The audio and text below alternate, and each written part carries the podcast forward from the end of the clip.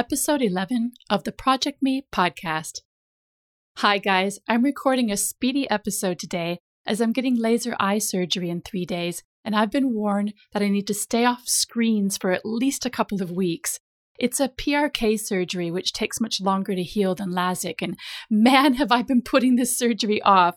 Three years ago, I was writing my book and I couldn't possibly be off my computer. And then that led into the book launch. And then that merged into creating Project Me Live, my live event in London.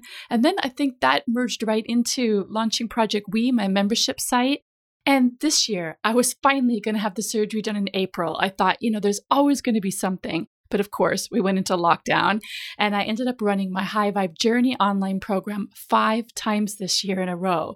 So I've barely had a day off of screens for a long time, and the time is finally now. My lovely Project We members have kindly said that they'll really step up in the members community and not to worry about them. So I'm just here today getting anything and everything done that requires a computer and then turning it off until my eyes are healed again. I love running my online business and I feel such a sense of connection to these incredible women from all over the world. So it's going to be challenging for me not to be able to check in on everyone and to share what I'm doing. I do have some post auto scheduled to go out on social media so my algorithms don't go to crap. But if you see a post there, you know, it's not really me doing it, like it's it's me in auto post, but please go ahead and like it so that my algorithms stay in tune. But I am letting go of control of this and I'm going to surrender to this digital detox. When I'm back in business, I'll be sending out the new 2021 Design My Year workbooks to all of my Project We members. Join before the clock strikes midnight on New Year's Eve to get that. And actually, join before December 14th and come to our virtual Christmas party. I wasn't sure how my eyes would even be by December 14th and whether I'd be able to host it. And then, like magic, a solution appeared in the form of Susie Bashford of the Big Juicy Creative Podcast. She's also a Project We member, and she offered me up an idea for our Christmas party that sounds so fun, so I've handed it over to her. This is going to be a part party, part personal growth as we explore the different roles and multiple personalities that make up who we are, identifying the different characters within ourselves and how to bring some of them out to play more often. Susie Bashford writes for Psychologies magazine, and she specializes in exploring creativity. Since unleashed creativity is my word of the year for 2020, this feels like the best way to end it. So I'm really hoping that my eyes are better and I can be there. I'm sure I can if I'm not hosting it and I can just kind of take part that way.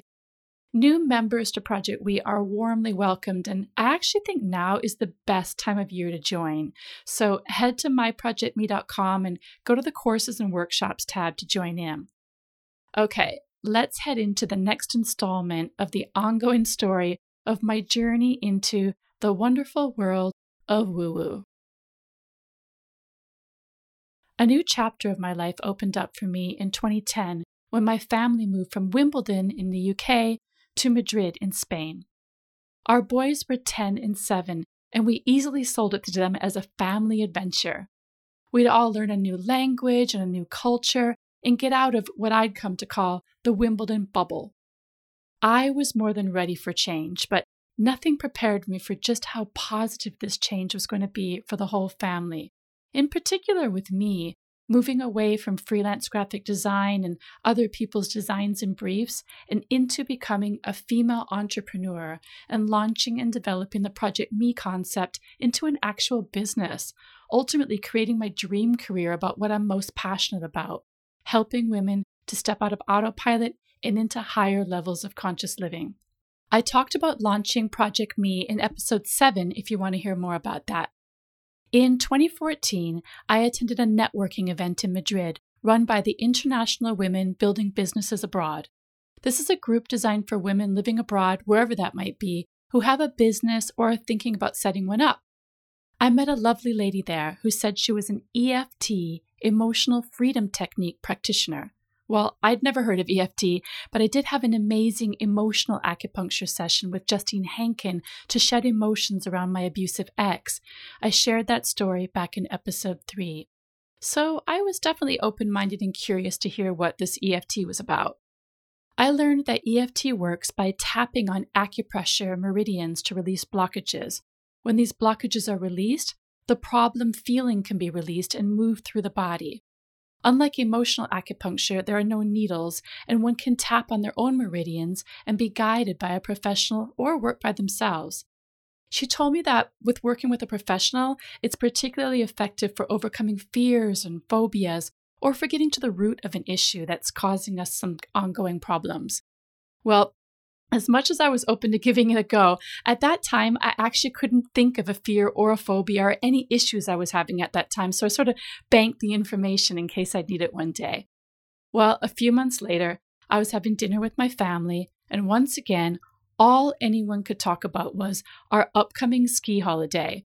We were going to be heading to Zermatt in Switzerland, and all they were talking about was constant ski condition updates and everything about the ski trip, and it was driving me mad. I was getting so irritated. My family couldn't figure out why I'd turn so foul any time the ski trip came up, and I didn't really understand it myself. So I ended up opening up my journal to explore my emotions on paper. Why was I getting so agitated about this ski trip? Our annual ski holidays have been going on since the boys were little, and they used to be hard work, with getting their ski boots on and lugging their skis to the lift and putting them, pulling them along the flat bits and coaxing them onto their feet when they were in heaps of tears falling into snowdrifts. I didn't love all of those moments, but they were balanced out by the sheer beauty of being up high on those magical mountains and the, the fresh, crisp air and eating gorgeous mountain food. Why now, when the boys were teenagers and skiing independently and things were so much easier, was I increasingly bad at skiing and really not enjoying these trips. I'd grown so fearful of falling that even my trusted Bach rescue remedy, which always got me down any steep or icy slopes, was not working to calm my nerves. I'd end up in tears at the top, with them all waiting for me below. It was hugely embarrassing. On top of that, my legs and feet were cramping up, and I was spending a lot of time in physical agony. I was at a point where even talk about the upcoming ski trip made me want to push the conversation away. In my journal, I recognized that this emotion of pessimism was masking my fear of skiing. So I did what I do best and I gave myself a pep talk on paper, listing all the positives about skiing and some positive affirmations I could tell myself. But even as I wrote, I was worried it wouldn't work, and images flashed up from previous slopes that had freaked me out and I felt pangs of anxiety in my chest. Well, setting my intentions on paper must have put it out into the universe because a couple of days later, I got a really lovely email from one of my Project Me newsletter subscribers. Her name was Diana, and she said she was a Canadian also living in Spain. She told me just how much the Project Me Life Wheel was helping her to make sense out of her life as a new mother, and that she was now becoming an EFT practitioner. Bingo, EFT. Yes, I'd heard of that. I asked if she thought EFT would work on a fear of skiing, and I said there wasn't much time because the ski trip was in a few days. She said sure, and we arranged to do the session. She said it would happen by Skype. I'll admit, I was super skeptical of how something like this could possibly be done without being together in person, which makes me laugh because, of course, we're doing everything virtually now, but this was 2015. In our session, Diana talked me through the various points on my face, collarbone, back, and top of my head that I need to tap on with my fingers as I repeated after her different statements about my fears and my emotions associated with skiing.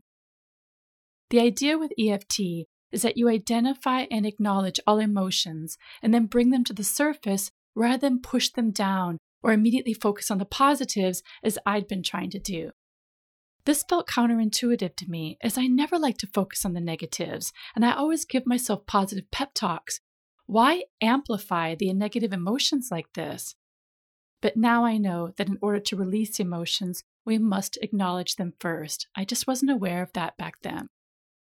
So, after a few rounds of tapping all over my face and acknowledging these fears and visualizing myself on the worst icy slopes with my feet cramping up, a sudden anger rose up in me. I began saying, Luca makes me go on this bloody holiday every year, even though I don't even like skiing. He makes me get up early. We have to be first on the slopes and ski all day and go down black runs. We can't socially ski like other people. There's no après ski. because we're so bloody knackered at the end that all I can do is crawl into a hot bath before dinner and then go straight to bed, only to get up and do it all over again the next day. He makes me do this every year, and I can't stand it. Diana picked up on this shift of energy from fear into anger and blame, and she glided the prompts into this new direction. He makes me do things I don't want to do. What else does he make you do? Mm, he makes me do what he wants to do all the time. We always have to do what he wants to do and never what I want to do. Well, what do you want to do? I want to do yoga. But he would never go on a yoga holiday with me.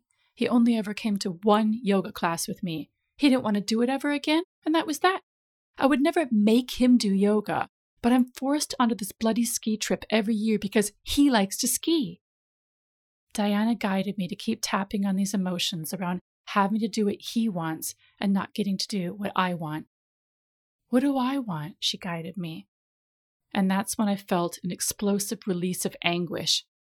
I want to be on a sunny beach in Goa doing yoga with Susie. I was howling now, sobbing so hard. We'd uncovered the crux of the issue. For the past three years, I'd felt pangs of jealousy that the same February half term week I was heading to the slopes, my friend Susie was heading off to India to do yoga. We'd done our yoga teacher's training together years earlier, and she was now running an annual retreat in India. It always fell on the same half term week in February. It fell out of the question that I could ever join her. February half term week was our annual family ski holiday, just that was it. Also, unlike Susie, who regularly goes away with girlfriends, in my marriage, we do all holidays together, which I had no issue with. I love holidaying with my husband, but he doesn't do yoga. And he has expressed that he doesn't like the idea of going to India. And so, somewhere deep inside, I believe that meant I would never in my life go on a yoga trip, probably never to India. I'd maybe never go on a yoga retreat ever because we only ever holiday together doing what he wants to do. If I ever saw, even in a magazine, something about a yoga retreat, it would just actually, I just had to flip the page. It just brought up all this anguish inside of me. My unresolved resentment over this was causing me to resent the family ski trip. And suddenly, I even recalled that during my worst slope experiences, when I was actually thinking I, I could be on a sunny beach doing yoga right now instead of being stuck in this mountain in the freezing cold. At this point in my EFT session, I was ugly crying. I mean, there was snot running everywhere. I had to pause to go and get tissues, and she suggested I journal a bit, calm down, and then we'd continue. Here's where the magic happened. When we picked up again, she guided me on tapping on a new empowered me. The me who's not afraid to ask for what I need and want from my husband. I said, My marriage is so strong, and I see relationships around me in tatters, and I don't want to do or say anything that will create division between us. She helped me to tap on finding the words to express my needs in a way that he would hear them without conflict between us. She helped me to believe that in expressing my needs, I was not jeopardizing the existing harmony in our marriage. By the end of it, I felt strong, empowered, and hugely confident. And as we headed off on that ski trip a few days later, I felt calm and I confidently expressed to my family that I would be having a lie in some mornings and they would ski without me. And when I'd had enough skiing, I'd head back to the chalet or I'd walk around the village and enjoy the shops. And this small tweak changed my energy around the trip. I stopped being the victim. I felt more in control. And you know what? I did my best skiing ever. and I enjoyed the trip. And even though it had been my plan to skip the ski trip the following year and head to Goa, we went skiing again the following year with really good friends and their kids, and we had such a fun time that we did that again the following years too. And there was a positive, long lasting shift in my marriage too. I realized that we don't always have to do what he wants to do and never what I want. That was just a story I was telling myself. Be aware in your own relationship with using the words always and never. When you use phrases that include always or never, you're telling a partner that they can never do anything right and that you don't believe they can change. This leads to your partner feeling resigned not to try. Let your partner know you have faith in them to change. In my example, I realized it was simply untrue that we never did what I wanted to do, and it gave me permission to change. I simply wasn't used to asking or expressing what I wanted because I presumed it would be a no, or I wasn't prepared to sell him on an idea. He's the king of selling his ideas to me, but I'm not a natural salesperson. If someone says they don't want to do something, I drop it. I am now better at expressing my desires with him without fear of rejection. I don't just give up or give in so easily. And that's not affected our marriage the way I feared it might if I suddenly began doing things differently. After that session, I sang the praises of tapping. I invited Diana Tower to be a guest in my first online program. To all of my original gold diggers who are listening now, you all know about tapping. This got so many women into tapping off the back of that course, and none of us had tried it yet back then. Diana has moved into other work now and doesn't do tapping sessions anymore. But I have a new EFT goddess, Zandra Spencer, who is rocking a lot of worlds right now, and I can't recommend her enough. She's done one on one sessions with several Project We members and some of my friends, and everyone loves her. She is specializing in healing birth trauma and helping women to get over fears around childbirth, but she can help with whatever you're needing to move through or heal from the past. I had two sessions with her this week over my deep fear of pelvic exams and anxiety over having my IUD coil removed. Oh my God, I've discovered what's really going on behind this huge fear. As I like to keep these episodes short and in chronological order, I'm going to save this one. It's very mind blowing and it needs its own episode. Plus, some other modalities I've done prior to this already unlocked parts of the story, so I need to tell those parts first in order for this one to even make sense. What I will say for now is that Zandra adds in matrix re imprinting, where the memory is actually transformed you can go into any past memory to say and do what you wished you'd said and done. You could bring in a new resource and you can transform the picture you have of that memory. Until you transform the memories, you keep tuning into them on a subconscious level, and they affect your health, your well being, and your point of attraction. Changing the picture enables you to attract more positive experiences into your life.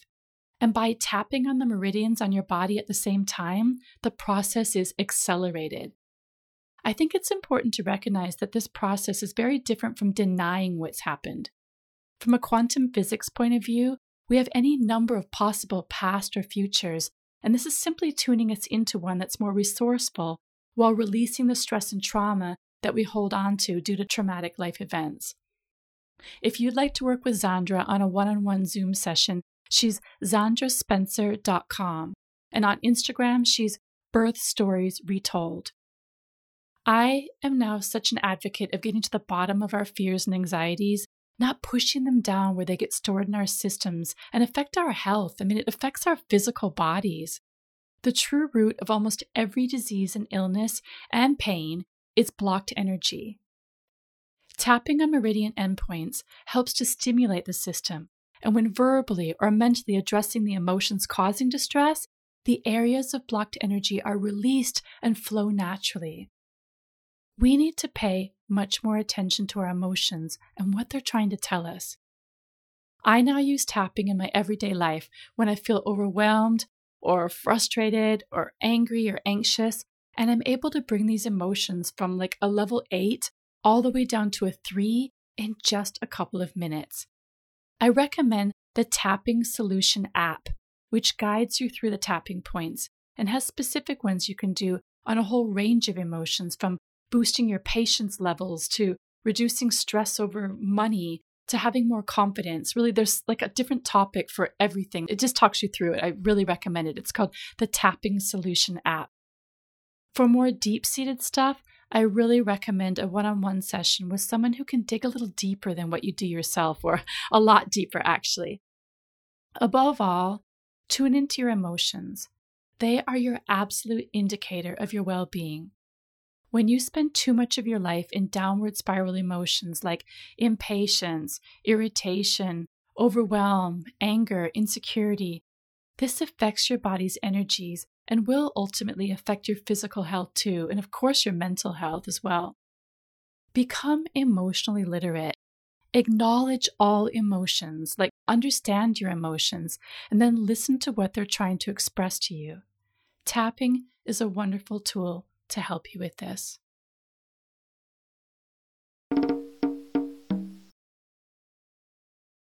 Dear listener, relax your forehead. Take in a long, deep breath and let it out with a sigh. Are you willing to bring to mind a situation that causes you some stress, anxiety, or worry? Has something flashed into your mind? Maybe something you'd immediately push to the back again? Let it stay there so you can look at it for just a minute, and then you can put it back into its box again if you want to. Do you have something in mind? Right now, in this moment, what emotions come up for you when you think about this?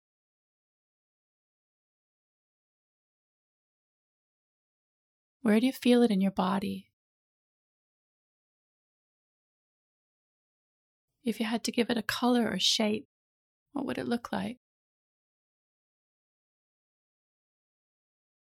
Is there an upcoming situation that is going to be affected by this? Are you stressed, fearful, or anxious about it? Has there been a time that this has affected you in a negative or a limiting way?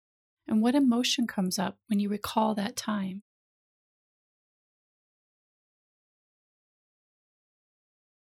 How do you think this is potentially limiting you?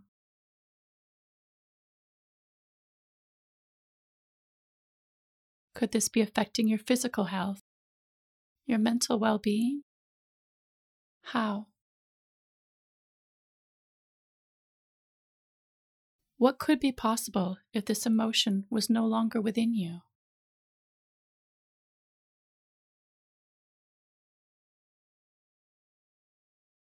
Imagine right now how you would feel in your mind, heart, and body if this were released, gone for good. Breathe into this new emotion and smile. Now, before you tuck this back into its box, acknowledge whether you're willing to look at this again with the intention of addressing it properly another time. It's okay if you don't want to do it now or even any time too soon. Simply set an intention in your heart, if you are willing, to look at it again using a tool such as tapping or something else. Well done. It's not easy to look at the emotions we don't want to look at. Thank yourself for doing this.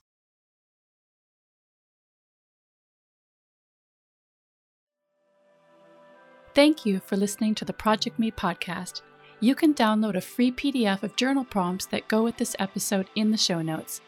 If you like this episode, please subscribe, review, and share with your friends. And if you're brand new to Project Me, head to myprojectme.com for the free Life Wheel tool that will help you to see your life through a fresh new lens.